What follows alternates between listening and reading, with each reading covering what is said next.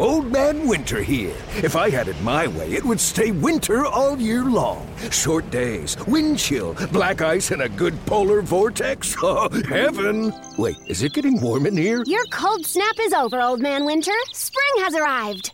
Spring. Spring is here, which means it's the perfect time to get away in the Hyundai you've always wanted. Visit the Hyundai Getaway Sales Event, where you can get great deals on all of our award-winning Hyundai models, like the tech-filled Tucson and Kona, as well as the spacious Palisade. Enjoy wherever you go with the peace of mind that comes with America's best warranty and three years or 36,000 miles of complimentary maintenance. But hurry in, these deals won't last. Add more joy to your journey at the Hyundai Getaway Sales Event. Now get 0% APR or up to 1500 bonus cash on the Hyundai Tucson.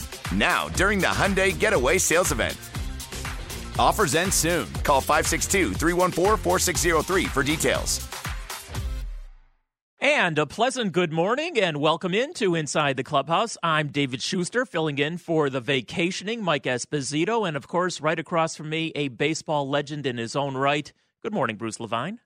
Good morning, David Schuster. Great to have you on board, and what a great baseball show we have for you as our new hours, of course, 9 to 11 a.m. every Saturday, talking Chicago baseball with you, the greatest baseball fans in the world. By the way, David, Inside the Clubhouse brought to you by Max and Benny's Restaurant, Deli Bakery in Northbrook. Your family time to go for the summer to Max and Benny's, the best deli bakery and dinner experience in Northbrook. Lester and Benchline welcome you to their restaurant that is famous for not only the best corned beef, pastrami, and lox, but the best dinners in the city. Dinners to die for from 4 to 9 p.m. All the staples chicken, brisket, turkey, fresh fish daily. Max and Benny's party rooms handle all get togethers from 10 to 150 people. Catering King of North of the northern suburbs. Ask for John at maxandbenny's.com. Bakery goods galore. Love you some Max and Benny's. 30 minutes from the Wisconsin border, 30 minutes from downtown. Love you some Max and maxandbenny's.com, David. All right, Bruce. And uh, Cubs and White Sox talk is also brought to you by the Chicago Wolves, who are making big plans for their 25th anniversary. Get your season tickets now and receive exclusive benefits. Visit ChicagoWolves.com or call 1 800 The Wolves. And this hour here on Inside the Clubhouse is brought to you by Glenview Park Golf Club. Experience the best at Glenview Park Golf Club. Visit golfglenview.com. Bruce, this is going to be a party for the next two hours. Well, it always is. This is, you know, we talk about uh, Chicago baseball talk, hopefully at its best here every Saturday for you. And of course, uh, we have a huge lineup of guests today. The Cubs, Kyle Schwarber, the Chicago White Sox general manager, Rick Hahn, Marty Brennaman, the Hall of Fame announcer of the Reds, David DeJesus, who does uh, great work on NBC Sports Chicago, pre and post for the Cubs, all part of the show. But you are number one at 312 644 6767. You can find us. Also, text David at 67011. Although he hates to look at that line, he Sometimes. will he will look at it. Be, be nice to David today. You know, he's sitting in for Mike today. David and I uh, have covered uh, a combination of 77 or 78 years of Chicago baseball.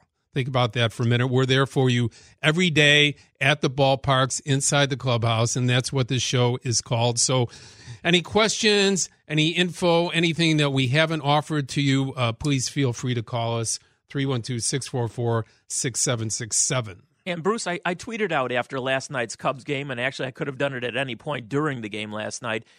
And I said this after the Dodger game, the the last game of the series the other day. I thought that was the best game the Cubs have played all series, all season actually. Um, that they had the defense was outstanding. Jon Lester with seven shutout innings. They win the series two out of three games.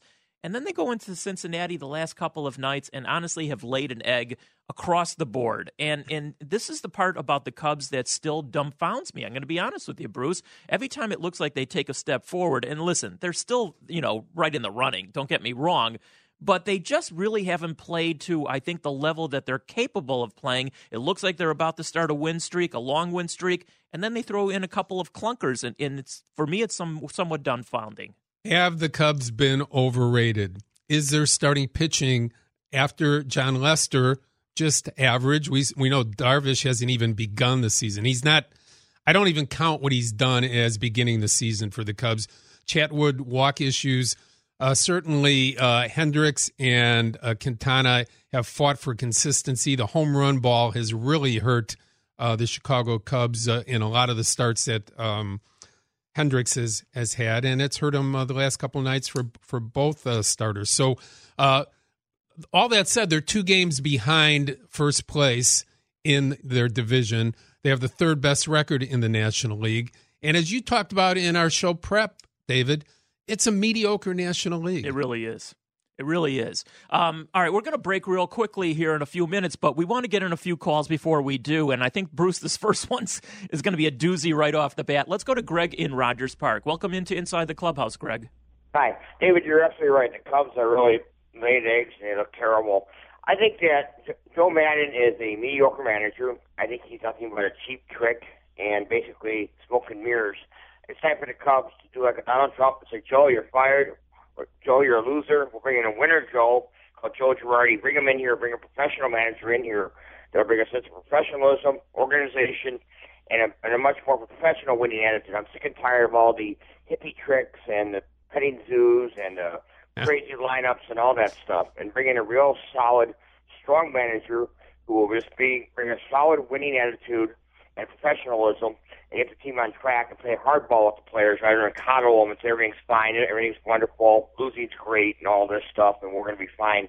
I think it's really time to make that change and let Joe Maddon go to some other team and be a good manager for a couple of years and you know move on. I really, I'm serious. I think it's time to come pull the pull the cord with Joe Maddon and bring in Joe Girardi. Greg, you, hey, Greg, you I need to you need to tell us what you really think. yeah. I, I mean. What what a good way to start the show, Greg. Thanks, thanks and, and that's the that's the fun of this show is that uh, we screen callers. You know, Zach, our, our great producer, does it, but we don't we don't screen you off to the point where we want to know exactly what you ask, what you're going to ask. Uh, this is the free form of 670 the score and the essence of what this radio station has done for the last 26 years. Um, you know, that might be the prevailing, not the prevailing, but it might be the attitude of a lot of the fans out there. I'm just going to say this right now. He's not going anywhere. Joe Maddon, you know, it's going to be interesting to see what, you know, they do with right. his contract going forward. You know, how long Joe Maddon will be here. Uh, I just don't think he's going. It's anywhere. interesting. You can average 95 wins three years in a row, win a World Series, go to NLCS three years in a row, and people are not happy with you. All right, let's take another phone call. Let's go out to uh, River North in the city and pick it up with Matt. Go ahead, Matt. You're on inside the clubhouse. Hey, hey fellas. Hey, two observations. I mean, the Cubs seem to struggle offensively when Bryant and Rizzo aren't hitting. You know, and they're leaving a lot of guys on base. That's a concern to me. You know. Uh, and especially guys on third base with uh, less than two outs. Um, I mean, I think things the pitching will be okay once they get some of their guys when Edwards comes back. My other point, I wanted to ask Bruce his thoughts on what Peter Gammons thought of Moncada. It sounded like he was really disappointed with him, and I guess there was an article saying about how the Red Sox really fleeced the White Sox in that trade. You know that Kopech's control problems, and Moncada is not going to be the player they thought he was going to be. Because to me, the way they had talked about him, I was expecting Juan Soto. Right. Well, Juan Soto is, you know, in his first experience. Uh, you know, again, uh, I, I, I caution people not to jump too quickly in on a guy like Moncada. And uh, thanks for your call, by the way, uh, Matt. The David, uh, he's 22. Okay, he's getting his first experience. Uh, they are taking advantage of him. He struck out uh, second most times of anybody in baseball right now. Um, he's also a guy that goes deep into counts. When when I see a, a young player like that that still is taking deep counts, that sometimes uh, still takes his walks. I still have uh, still have a feeling that he he's got a really good chance to be a good player. Now, at this point, he's struggling. Uh, they've been bouncing him up and back between leading off and fifth and sixth and seventh. I just you know I put him down uh, eighth or ninth and just let him hang out there and just take his time. There's no reason for him to have to lead off a game and put the extra pressure on. Well, we have a chance to talk to Rick Hahn, and we will after this upcoming break here, and we'll ask him specifically about Moncada and so many other things. We're going to take a break here right now, Bruce, because we do have White Sox general manager Rick Hahn coming up. So stay tuned. We'll take a quick break. We'll be right back on Inside here on the Clubhouse. 917, and welcome back into Inside the Clubhouse. I'm David Schuster. He's Bruce Levine. And Bruce, right now we have a very special guest. I'll let you do the intro. It's always special when we can bring in the Vice President General Manager of the Chicago White Sox, Mr. Rick Hahn, to fill us in on uh, all the things that we don't know. And, and, you know, he whenever I see Rick, he reminds me of how much I don't know, um, which is those conversations go on for a long time, don't they, Rick? Uh, Rick, you are nothing but a fount of your own knowledge. I'm sure. Look forward to it. uh, thanks for taking some time out on a Saturday morning, Rick, to join us and inside the clubhouse. We appreciate it as always. And uh, I guess uh, you know the up and down, the roller coaster of being a uh, a general manager of a team that is in a rebuild and uh, has such high you know highs on a, on occasion, such low lows. It has to be difficult. How do, how do you deal with that emotional? Swing of uh, of feelings when you watch your club on a daily basis. No, you're you're absolutely right. There's definitely peaks and valleys as part of this process and part of the growing pains of going through a rebuild. And I think part of it is that we try to keep a long-term perspective and a, in a big picture view.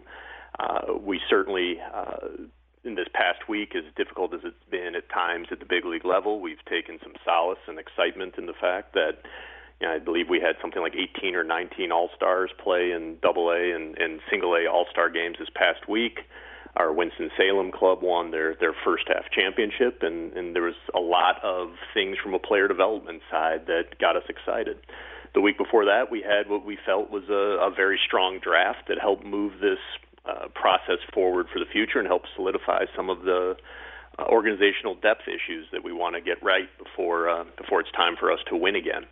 But at the same time, you know, we know we're not immune to feeling the the ups and downs. We're you know similar to any fan or or any uh, you know whether it's anyone in the front office, whether it's me or Kenny or the coaches or right on up to Jerry. We feel the same uh, struggles at times or the same hardships at times that any fan feels.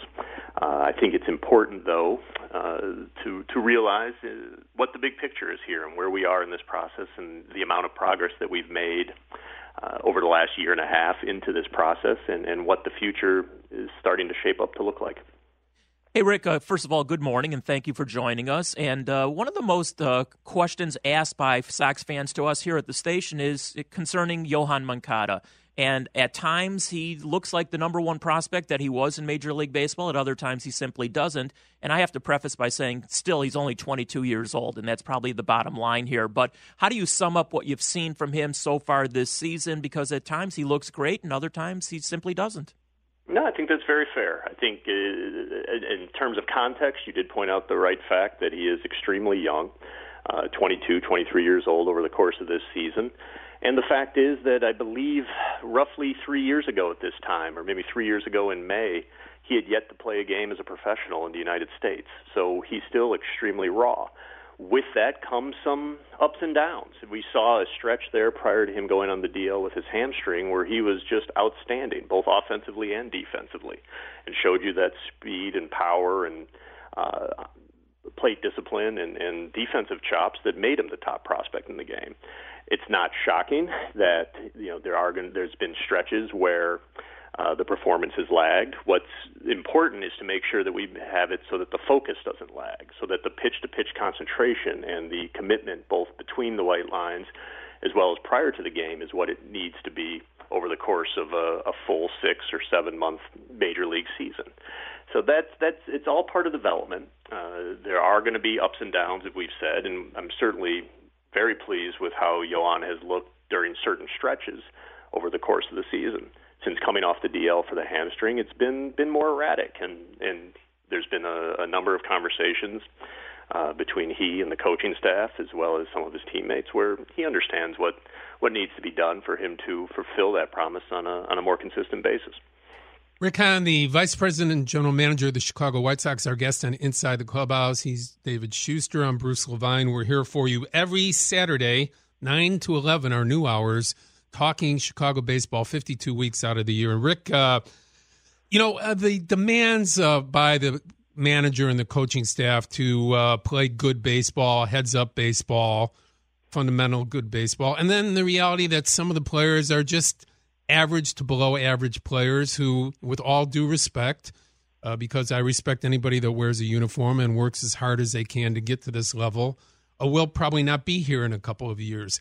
How, how much do they have to slice and dice the reality of um, a, a, player's limitations to the expectations of you and um, and the rest of the coaching staff? Think we all try to keep our expectations realistic in terms of what a player's potential output is going to be. What I think we can have, and, and that's as you pointed out, is going to vary based upon their individual talent level and experience, and you know overall how you project them going forward in terms of are they championship caliber players on a on a championship team, or are they, as, as you put it, guys who may not be here in the next couple of years?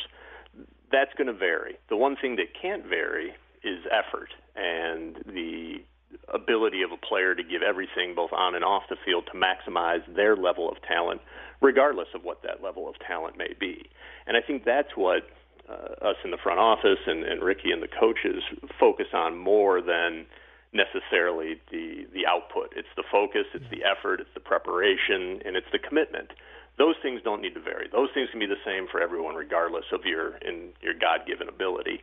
And that's what we would need to see on a consistent basis: is that consistent maxing out of those of those efforts mm-hmm. and those uh, things within their control. But uh, that said, and, and, you know, well well taken points. Uh, when a team has trouble scoring runs, and we see it with the Cubs and all the good teams as well, when they have trouble scoring runs, all the little things stand out even more, mm-hmm. and they're never washed away.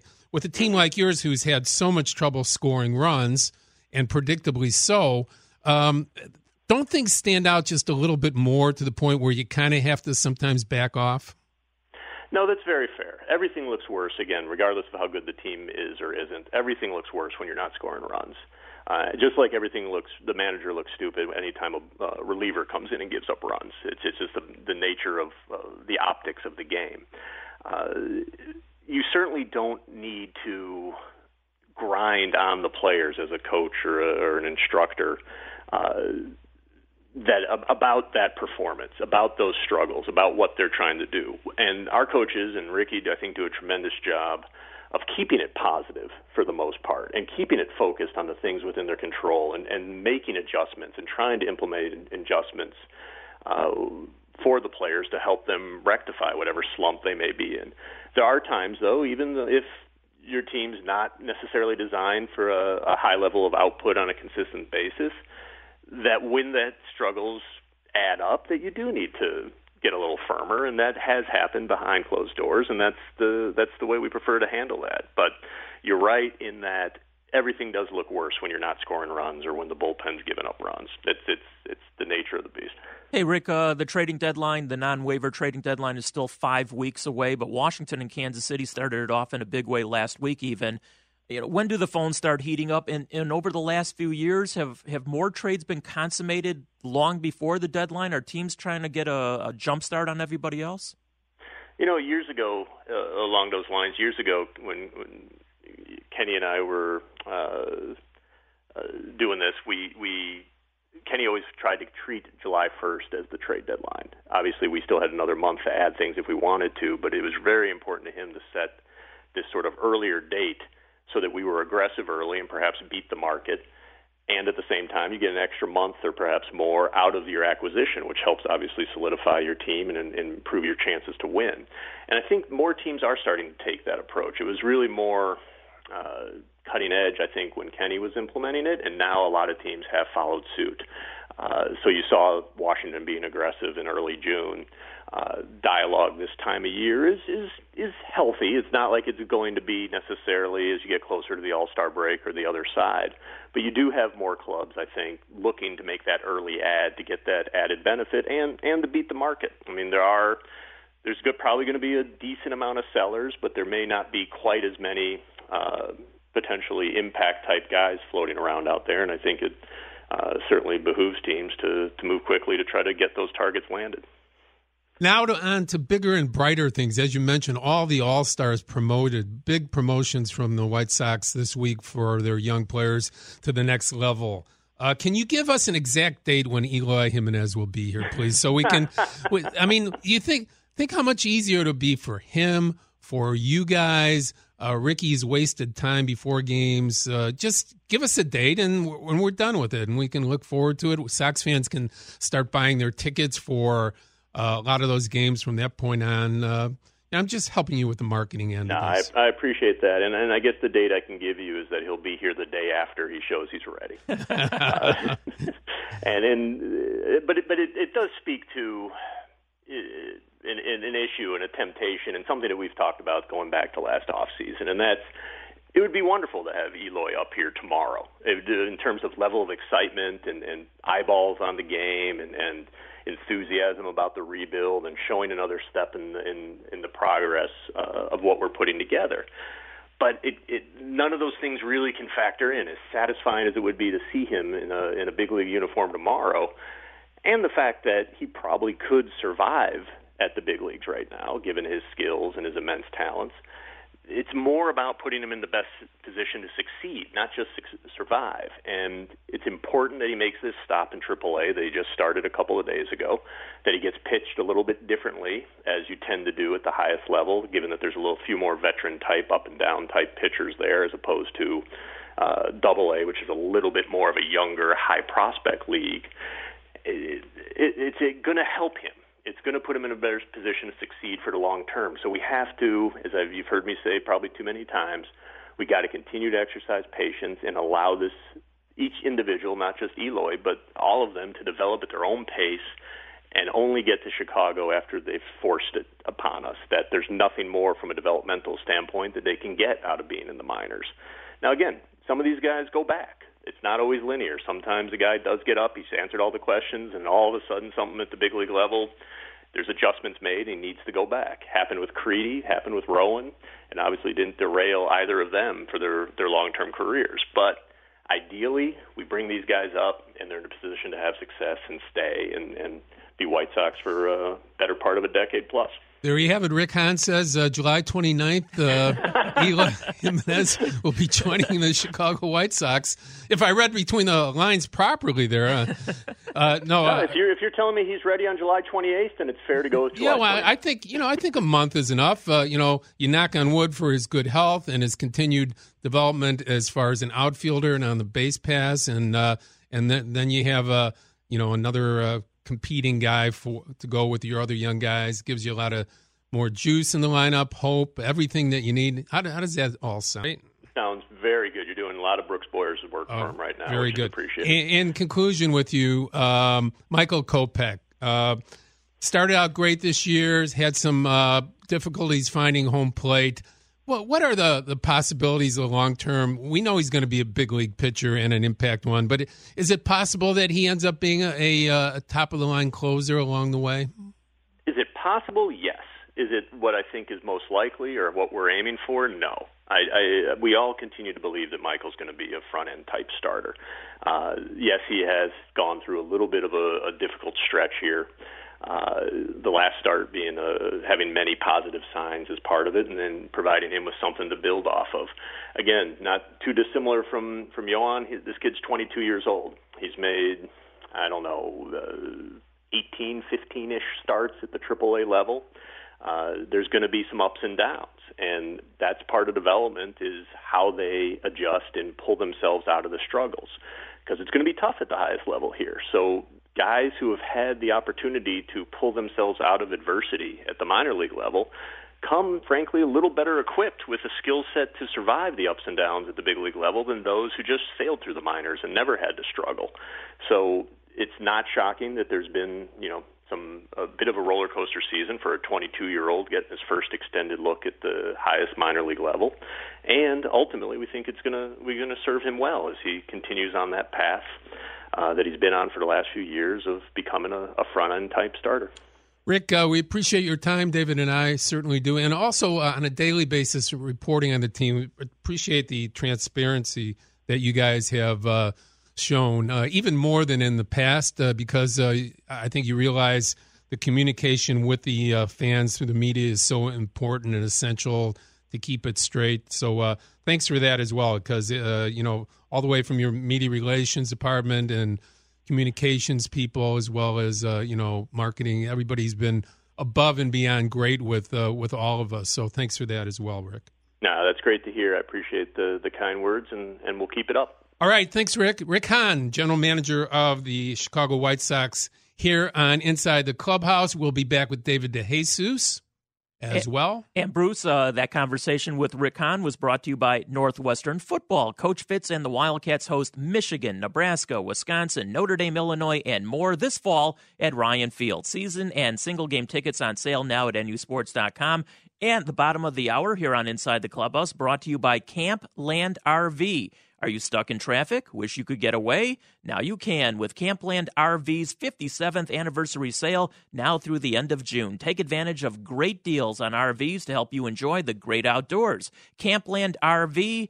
RV buying made easy. We do have some excellent guests still to follow. Our first excellent guest, maybe you can run that down real quickly. Sure, Bruce. David DeJesus, who does uh, great work on pre and post game uh, games for NBC Sports Chicago will be joining us, talk a little bit about the Cubs. Marty Brennaman, the Hall of Fame announcer of the Reds, joining us at the top of the next hour, and then Kyle Schwarber of the Cubs joining us at the bottom of the hour. Cubs and Sox talk galore here, 312 644 6767, as we will get all of your phone calls in within uh, the framework of our guests. Continue to fill you in on also the top information in the game. All right, Bruce, uh, we're going to take a quick break here right now. Where we do have David DeJesus in the on deck circle. You're listening to Inside the Clubhouse. We'll be back right after this. 939, welcome back to Inside the Clubhouse. Good morning. It's a beautiful day out in Chicago. Great day for baseball. I'm David Schuster. He's Bruce Levine. And once again, Bruce, we have another special guest, and I'll let you do the intro to our guest. He was an outstanding Chicago Cub player, played in the Major Leagues for a long time, and now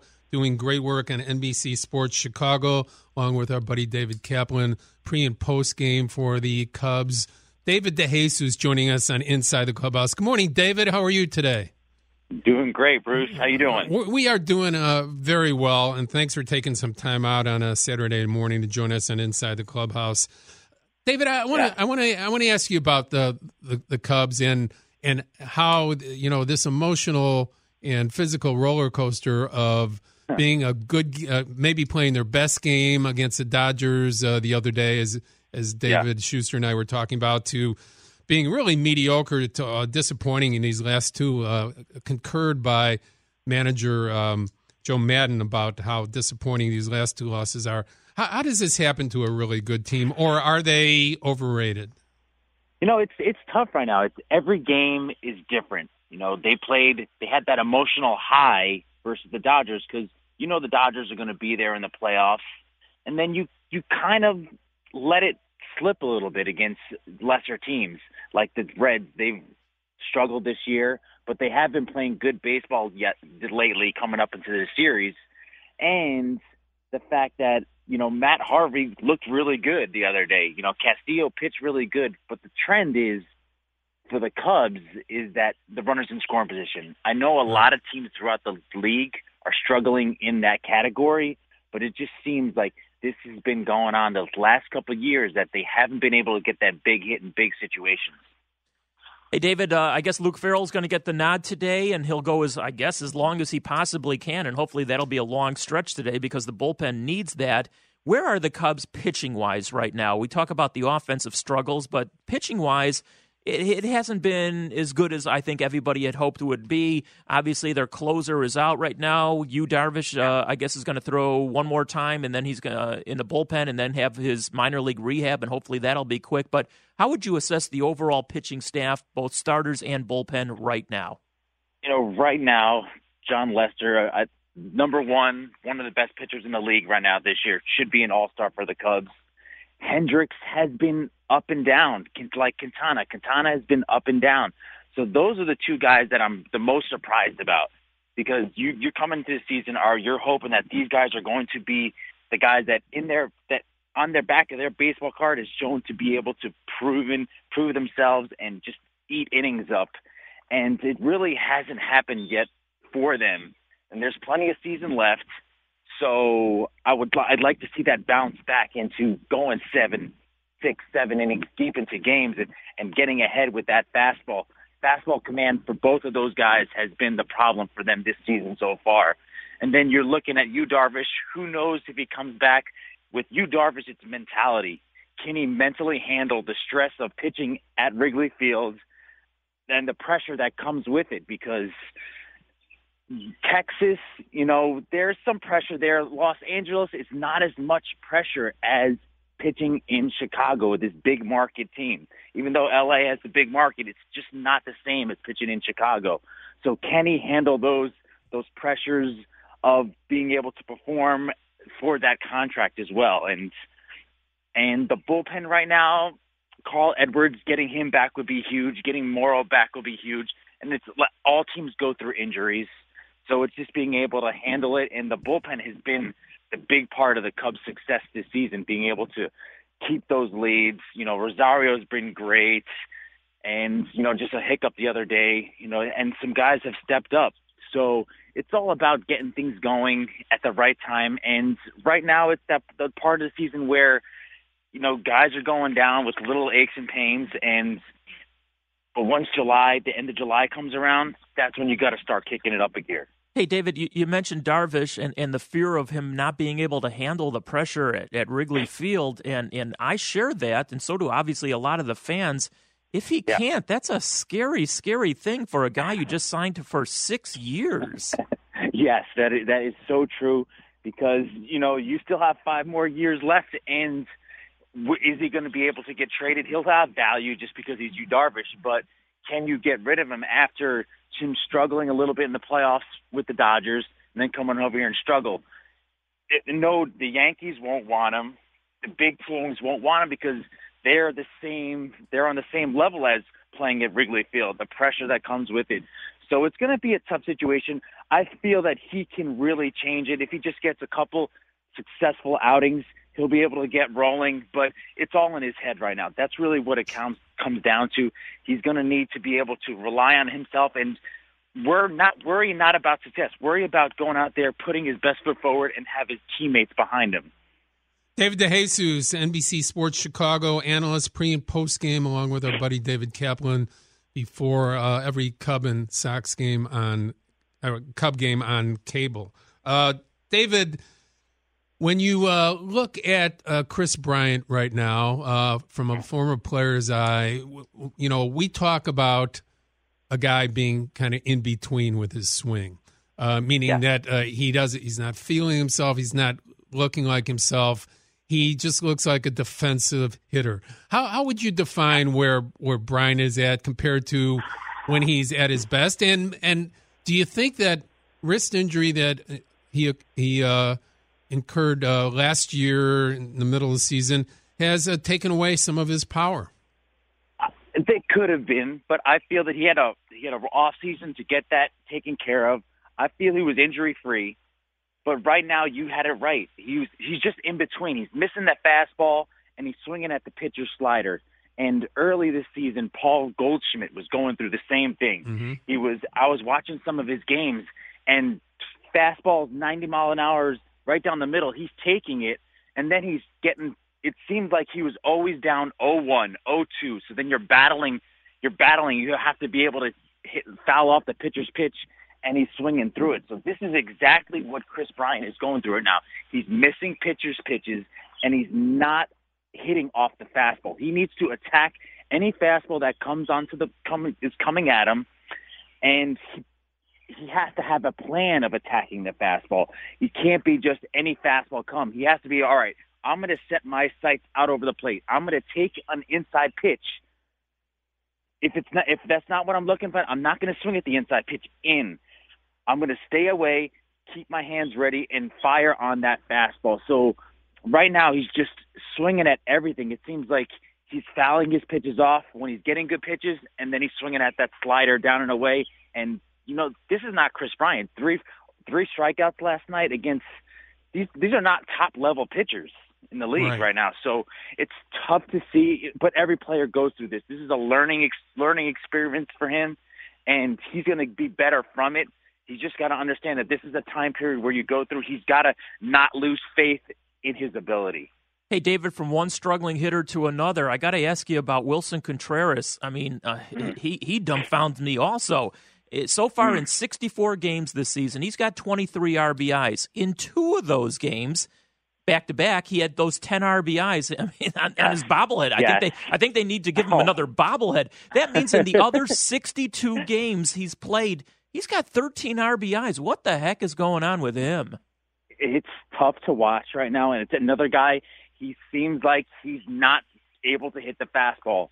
And when you can't hit a fastball in the in the big leagues, it, it makes hitting even harder. Then that off speed comes up, and then that you don't want to be hitting off speed. That's that's pitcher's pitches. You want to be able to hit off the fastball, and right now he's fouling stuff off, and it's tough to watch Willson Contreras. Where when you think of Wilkins, Willson Contreras, you're going off that hot stretch against the Diamondbacks, against the I don't know. There's a couple other teams last year where he was just you're like this guy's going to blow up. This guy's going to be one of the best players in the game, and he's regressed this season. He hasn't shown the ability to consistently hit off the fastball, and you're seeing now him getting pushed back in the lineup because he you just can't trust him. He's not producing at the plate, and once you don't produce, you're going to start moving down the lineup. And as concurrently, you see Jason Heyward, he is producing, and he's moving up in the lineup. So it's tough to watch right now, but it's all about being able to hit off the fastball. That's what I, that's what I really. Whenever I'm talking to hit uh, to hitters, you have to be able to hit that high fastball. Put your your timing off a high fastball. That gets your hands moving towards the baseball quickly, and then you're able to hit off the off speed because you're ready and you're waiting for the ball to see it. David DeJesus is joining us in Inside the Clubhouse for a few more minutes. He's David Schuster and Bruce Levine. We have this baseball show for you every single Saturday, 52 weeks out of the year, talking Chicago baseball. David, uh, your expertise should be uh, number one when it comes to this. David Schuster and I sit in the uh, press box all the time looking at Ian Happ, going, this guy should be better served learning how to play the outfield in the minor leagues, uh, learn, you know, straightening out his swing in the minor leagues, coming back because we see he has a, a lot of talent and he has a lot of confidence.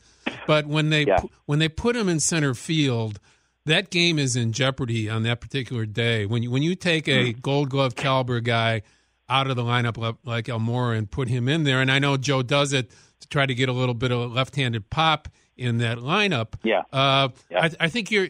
I think he's missing the point on two different levels.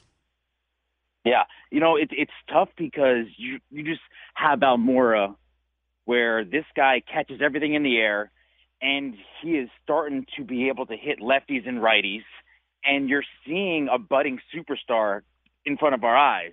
And as a fan, you're like, man, why are we not putting him in the lineup every day? But Joe has this thing of putting players in the best situation to succeed. That's what he always really believes in. And I was a part of that. I was in a part of a platoon where, you know, I was facing righties, Brandon Guyer was facing lefties in mm-hmm. Tampa Bay. And it helped both of us out. But we were better, more veteran players. And with Ian Happ right now, he is so young in his career. The development is huge for him. And with that swing right now, it would be great to see him in AAA, but I think right now in this situation, he needs to learn in the big league, see if he can do it or not. And he's getting exposed. It's getting that slider down as when he's hitting lefty, you know that uppercut swing. If you pitchers just throw it up and in on him or up and away, it's it's it's a swing and miss.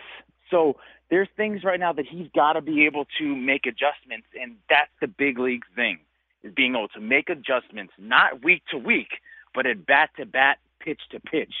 And I, ho- I'm hoping, you know, you see some flashes where he's, all right, I think he's going to turn around, but then he gets back into that strikeout mode.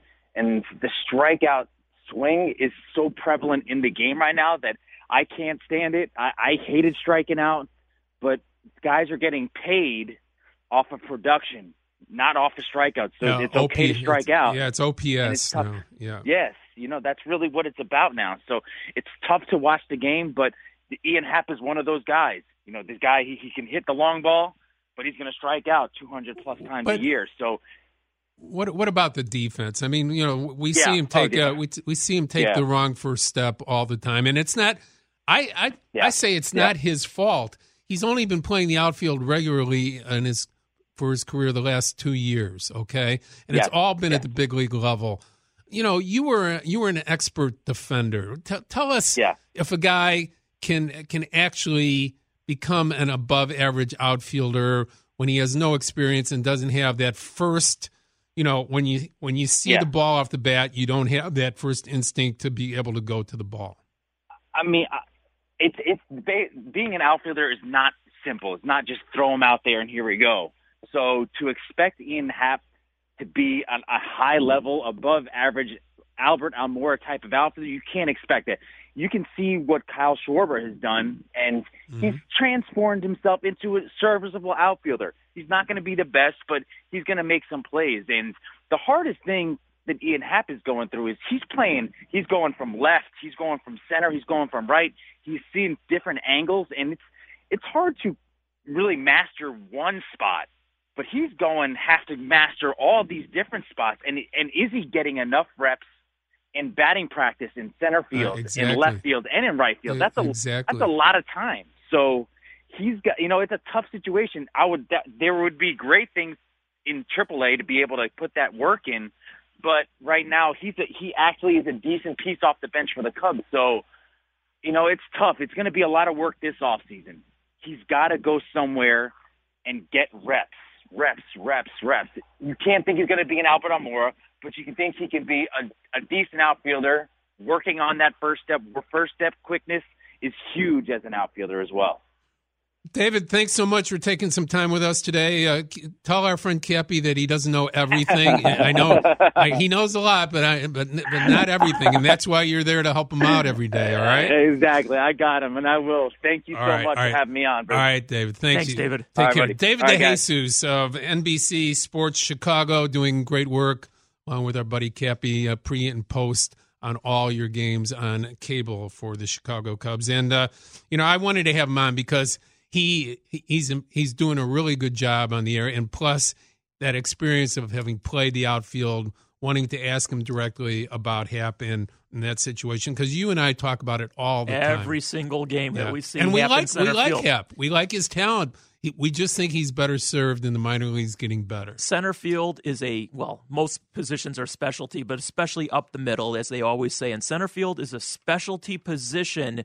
You just can't throw any guy out there and expect him to do the job out there. Almora is gold glove material, and Ian Happ is the other side. All right, we're going to take a quick break. We're going to go from one stud guest to another. We got Marty Brennaman coming up. You're listening to Inside the Clubhouse. We all agree that reducing carbon emissions is a good thing. And once again, Toyota is leading the way. We hear a lot about fully electric vehicles, and Toyota has them, with more coming in. But we also know a BEV is not for everyone, whether it's because of cost, range, or concern about finding a charging station when you need it. Plus, the raw materials used to manufacture batteries are limited. Enter Beyond Zero, Toyota's vision for a carbon neutral future in vehicles and in manufacturing plants too in the years ahead. The materials used to make just one long range battery for an EV could be used to make batteries for six plug in hybrids or 90 gas electric hybrids. That's why Toyota's position today is electrified, diversified, empowering you to choose how to reduce your own carbon footprint with the vehicle that's right for you a hybrid, plug in hybrid, or battery EV. So shop, learn more, and get details at toyota.com slash beyond zero. Toyota, let's go places.